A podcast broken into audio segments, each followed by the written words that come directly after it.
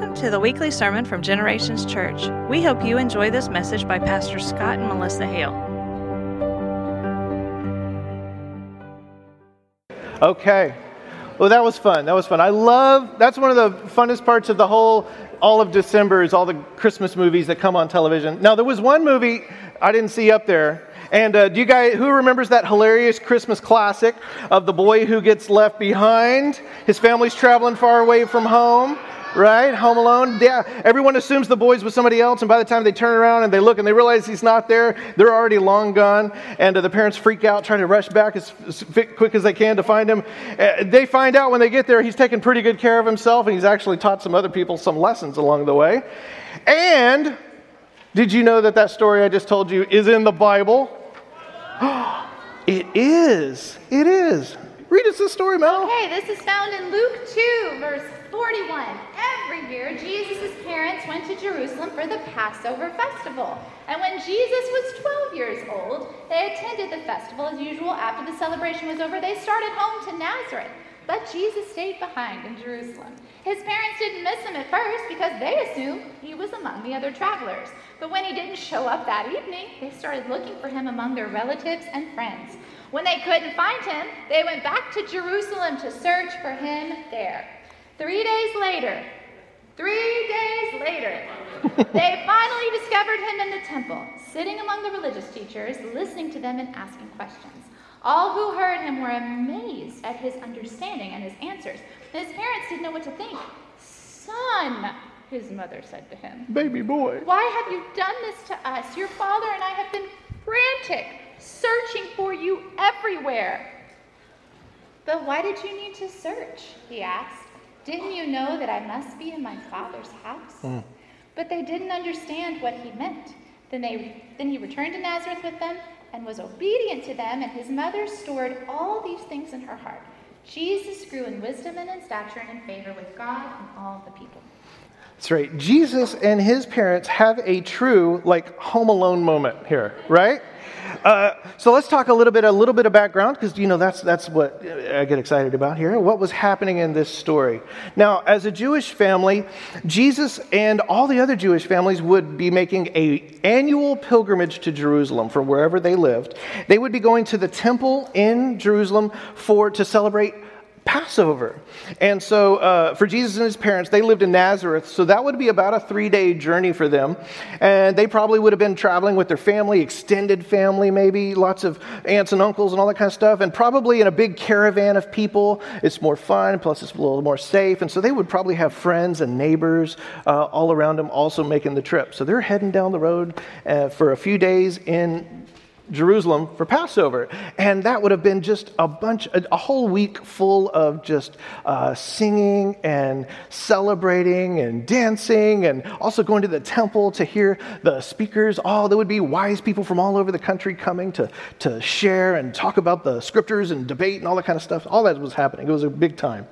And now this trip also was particularly special for Jesus because it says that he was uh, 12 years old. Now, we think of a 12 year old as kind of a kid, right? Still a kid. I, have got a 12 year old, and uh, Mason, and he's an awesome kid, and he loves being a kid.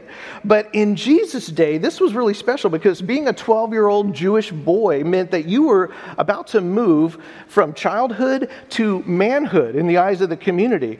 And um, yeah. So, uh, and so he and his family would be celebrating this uh, uh, uh, uh ceremony that we now call a bar mitzvah.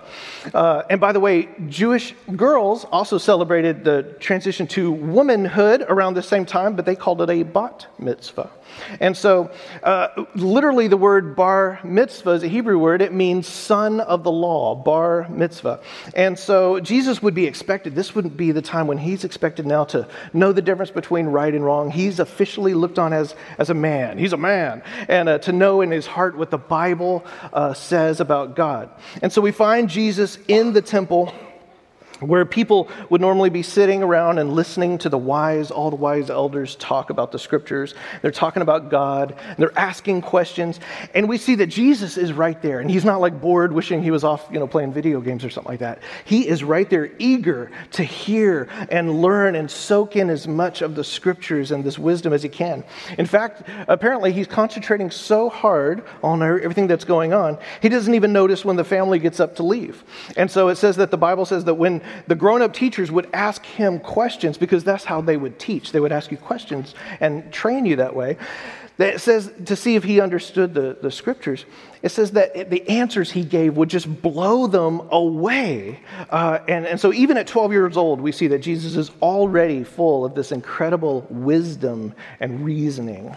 And you know what? Some of us might go, well, sure, it's easy for Jesus to know everything hmm. because mm. Jesus right? Right. He automatically knows everything. But actually, that's not necessarily the case. Because God became Emmanuel, God with us. God had to put self imposed limits hmm. upon mm. himself to become human, right? He's fully God, he's fully human. But even God, as man, had to study, had to read, had to learn, and he did all of these things probably every day of his life. He took the time to memorize the scriptures because he had put self imposed limits upon his greatness and his magnificence and his power to become a person like you and me. And even Jesus had to study and learn and debate and, and have those questions. But of course, he had amazing wisdom and insight because he is God mm-hmm. and he is man all at the same time. Um, and so that is a very important thing to remember about Jesus. It's one of the reasons why why did Jesus pray? Jesus was showing us what we are supposed to do. Hmm. He is living the example that we are to follow. That's good. That's good. That's good. So he's having a great time, just feeling at home in the presence of God, right? Yeah. Okay, so he's having a great time. Are Mary and Joseph having a great time? Are there any parents in here who have lost their kid? Ever? Lost my kid? You lost your kid twice? There's no shame in that. I'll tell you why. Because this is just further proof Mary and Joseph probably had more children, right? Once you get over one kid, you can't keep up. No one can keep up. There's just too many people running around. True. And also, have y'all ever been in a crowd of people where you just somebody somebody's watching the kid, mm-hmm. right?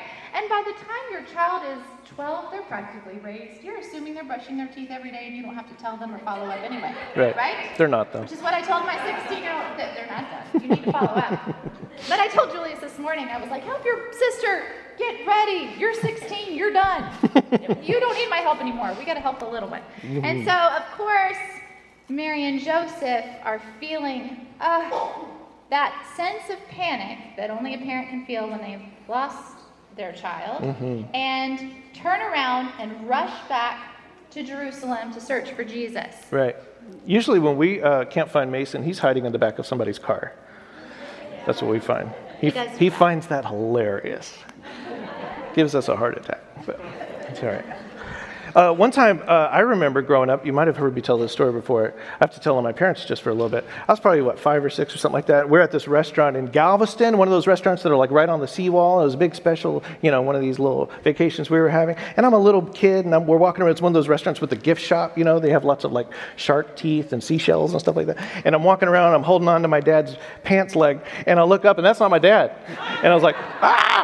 And I, and I run out into the little lobby, and they're not there either. Now, probably about 60 seconds went by before they walked back in the door, realizing that they weren't with me. But in my memory, in my brain, it was about two days that I spent in that gift shop among all the seashells. But yeah. yeah, so it was, so I'm pretty much nothing like the story of Jesus, but there you go. Yeah. Yes. Uh, I was, my parents aren't here to be shamed, but uh, I was at a camp with like 300 other girls one week, and every 299 girls got picked up on the last day of camp, but me. And I was kind of, we waited as long as we could, and then I remember I, I was three hours from home. And I called my dad, and I was like, Dad, are you almost here? He goes, I thought I was supposed to pick you up tomorrow. Tomorrow. So close. Oh, well. It's fine. I'm fine. All right. So Mary goes into what is, Working what is classic mom mode? Scared and furious right? Because you find out where, where, why'd you do this to me?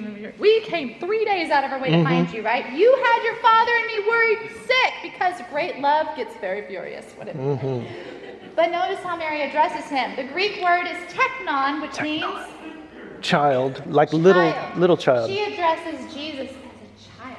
You That's right. child, you have made us worry. What were you thinking, you child? Mm. See, Mary and Joseph were still looking for their child, but Jesus was no longer a child. That's true. Not in that culture. He was he had he was growing up, and Jesus knew the law.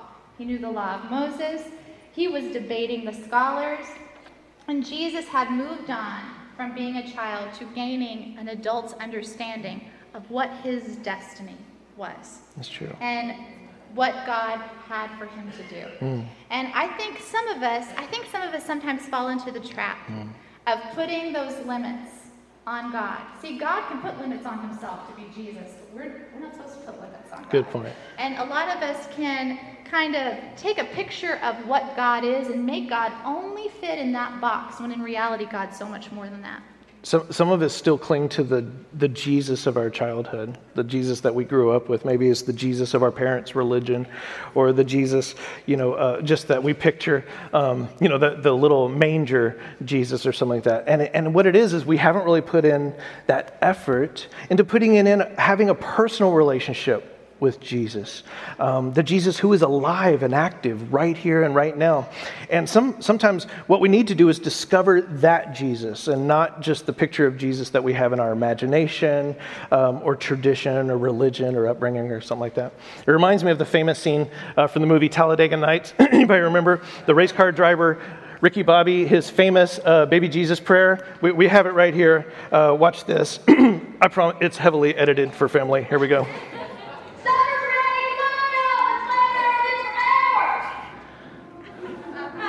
Dear Lord, baby Jesus, we thank you so much for this bountiful harvest of Domino's, KFC, and the always delicious Taco Bell. I just want to take time to say thank you for my family, my two beautiful, beautiful, handsome, striking sons, Walker and Texas Ranger, or TR as we call him. And of course, my wife, Carly, who's a stone cold fox. Also, want to thank you for my best friend and teammate, Cal Naughton Jr., who's got my back no matter what. Dear Lord, baby Jesus, we also thank you for my wife's father, Chip. We hope that you can use your baby Jesus powers to heal him and his horrible leg. And it smells terrible, and the dogs are always bothering with it. Dear tiny infant Jesus, Hey, um, you know, sweetie, Jesus did grow up. You don't always have to call him baby. Well, look, I like the Christmas Jesus best, and I'm saying grace. When you say grace, you can say it to grown up Jesus or teenage Jesus or bearded Jesus or whoever you want. Dear tiny Jesus, your golden fleece diapers with your tiny little fat balled up fist He was a man. He had a beard. I like to picture Jesus in a tuxedo T-shirt because it says like, "I want to be formal, but I'm here to party too." I like to picture Jesus as a ninja fighting off evil samurai. I like to think of Jesus like with giant eagle's wings and singing lead vocals for Lynyrd Skynyrd with like an angel band. Hey, Cal. Yes, ma'am. Okay. Dear eight pound, six ounce, newborn infant Jesus, don't even know a word yet. Just little infant, so cuddly, but mm. still omnipotent. Mm. Thank you for all your power and your grace, dear baby God. Amen. Amen. Let's dig in. Whew. If, if you're still looking for the, for the Jesus of your childhood, it might be time to consider a more mature relationship with Jesus, right? It might be time for some of us to move on to the Jesus who is actually fully capable of, of uh, showing us how to live our life.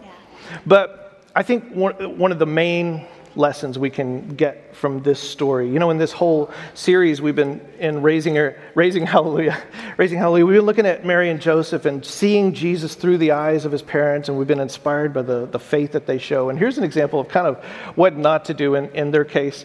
Um, Mary and Joseph may have lost Jesus, but Jesus was never lost. Jesus was never lost. He was right where he was supposed to be.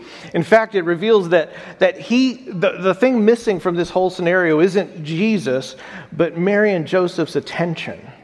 They're the ones who need to turn around. and we can really relate to this. I can relate to this too. You know, sometimes after, you know, we perform all of our religious obligations like you're doing here this morning, we, we, we, and then what do we do? We walk out the door, we head back to our normal everyday life. We head back uh, away from the temple, away from the presence of God, but Jesus never left that. Jesus never leaves the presence of God. And so we might read this, and we, as parents, we might read it and say, "Oh, well, that's pretty impossible. That seems impossible to get so distracted by the you know everyday cares of life that we would forget we've left Jesus behind." And yet, some of us do that every week, don't we? We do the same thing. We can leave this parking lot this morning after this sermon and we can become so focused on the cares and the duties and the, the desires of what we're doing that we leave Jesus completely out of the picture. And we might even assume that God is just sort of tagging along for the ride, right? That God's in there, he's back there in the back seat somewhere. No matter how little attention that we're paying to him or how little space we've actually made for him in our life, we can take God for granted. And we just assume that he's just always going to be there following us around, silently blessing our agenda, right? And so when we realize that maybe we have done that, when we realize that we've left Jesus behind, we just need to do the same thing that Mary and Joseph did. You notice they didn't just stand there and scream out for God to hurry up and catch up, right? They dropped what they were doing and they, need, they went back to, the, to where they last had him, where they last saw him. We need to go back to that place in our lives where we left him behind. And it might not have been some willful decision you made, I'm leaving Jesus behind. Maybe not. It might have just been plain negligence, which we're, we've all been guilty of. Amen. Being consumed by a bunch of everyday stuff, right? And so as, as 2019 comes to a close here, I want you to think back. Think back to when did you last truly experience Jesus in your midst? Uh, on your journey, are you traveling towards God? Are you traveling with God? Is He right there with you? Or do you find that you've been traveling away from Him?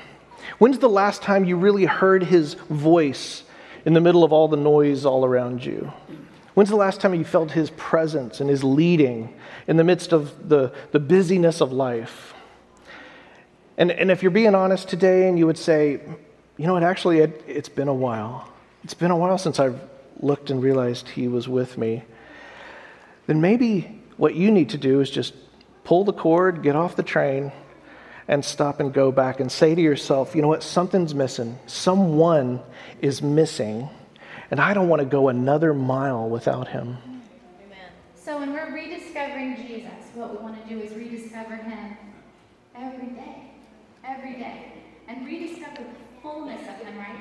He's not just the baby in the manger. He's not just the 12 year old in the temple learning. And those are beautiful pictures. And like if you're a kid, look at the 12 year old Jesus as an example, mm. studying the Word of God Amen. and praying. I mean, what an example for you. And Jesus is so many things that we need, right? When we need a miracle, can we look to miracle working Jesus? Mm. When you are going through a storm, can you look at sleeping in the boat, Jesus? Right? can you look at calm the water, Jesus? Can you look at walking on water, Jesus? And and sometimes some people they just they just settle on one image that Jesus he ate with the sinners. If you're cooking a big meal and you're stressed, Jesus knows what that's like, right? Jesus served 5,000. He knows anything that you're going through, we have an example of how to do it with love and grace in Jesus. When it's time to weep and mourn, we have a Jesus who knows how to do that. When it's time to laugh, we have a Jesus who knows how to do that. And even more amazing, this Jesus, who is our perfect example, gives us a gift to live inside of us called the Holy Spirit. The Holy Spirit of God. Jesus says, I am not beside you anymore. There is not new chapters being downloaded on the internet of the Bible about what I'm doing at this second. But the Holy Spirit of God is alive in you, revealing truth to you, revealing your next right step to you, teaching you, guiding you. This is the Jesus we are rediscovering every single day if we choose to do it. Mm-hmm. So, how do we do it? It starts with everyone say prayer. Prayer. Yeah. Do you know prayer is talking to the Lord? Mm-hmm. Of course we know that. Prayer is talking to the Lord. And did you know you have access to God 24 7, Hmm. 365 days a week? Not just once a week, not just a minute at night, all day long. Do you know just recognizing the fact that you have access to the Lord who is with you 24 7? Do you know that's what praying without ceasing is? The realization that the Holy Spirit is speaking to you and you can speak back. And did you know that the Lord speaks to you? It's a still small voice. It's not here, it's here. Your spirit hears it. And sometimes God can reveal to you a verse, or God can speak to you through someone else, or God can remind you to go read that, or God can show you a picture of something, and you'll just have the feeling you need to do something. And it always lines up with the Word of God, and it always looks like Jesus. And that's how we know it's the voice of the Lord. So we pray, and second, we're going to open our Bible. Everyone say Bible. Bible. Or flip through it on your phone. Either one. You have 24 7 access to a book called the Bible, which is the story of Jesus, right? It's the story of who he is, of what he's done, and why you're here. And so we want to read his word. If Jesus, listen, if Jesus could study, we can study. Mm-hmm. Amen? Mm-hmm. Right? None of us know enough not to study. Mm-hmm. And then, thirdly, create space. We want to create margin and space and room in our week to actually, hold on, not just learn and look at Jesus, but to do the things he told us to do. Hello. Like actually Hello. do the things Hello. that he did. Mm-hmm. Right? Hello. What did Jesus do? Did he give? It is on. Did he serve? Did he see needs and meet them?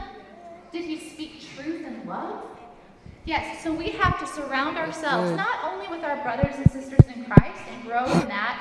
Uh, iron sharpens iron accountability, but open ourselves up to be love and light and salt. what's up in the to party, those around ho? us Wherever we are, at school, Yo, at what's work, up in the party, store, at home with our own brothers and sisters. What? Yes, all the time. All the time. That's our responsibility, and that's how we rediscover the real whole Jesus in our everyday. That's good. Sometimes we, we want to find Jesus. What we need to do is we need to connect with people. Because he said, where two or more are gathered, what? There he is in the midst, right? He said, when you do something for one of the least of these, you're doing it for me. Finding Jesus often means getting back into community, making space, and making that margin in our time for other people. But we have to pause long enough to notice that he's gone. Sometimes we get in such a hurry, especially this kind of year, this time of year. We get in such a hurry that, you know, the worst thing of all would just be to get used to it, to used to the hurry, to get used to that hole in his in your soul that his absence creates. We don't want to get used to that thing. And so, you know, in a few in a few days we're going to be entering a brand new decade. As we enter this new decade, if that's you, do whatever it takes. Drop everything if you need to. And, and make being in his presence have first place in your life. You know, there's uh, the scripture in Matthew 6:33. It says, "Seek ye first the kingdom of heaven. All these things will be added unto you." And I know our tendency is, "Oh, it's a new year. I've got to make 18 resolutions, and I'm not going to stick to any of them. I'm going to make 18 resolutions." But really, the only resolution you need to make is to fall more deeply in love with the Lord.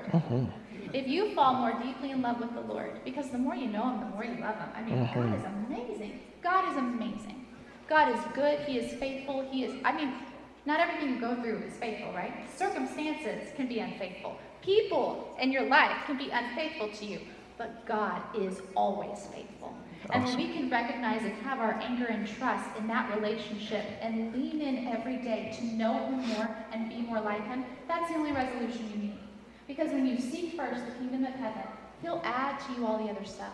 He'll guide you through all the other steps. He'll give you a picture of the next right thing you're supposed to do. Seek Him first, and everything else falls into place. Amen.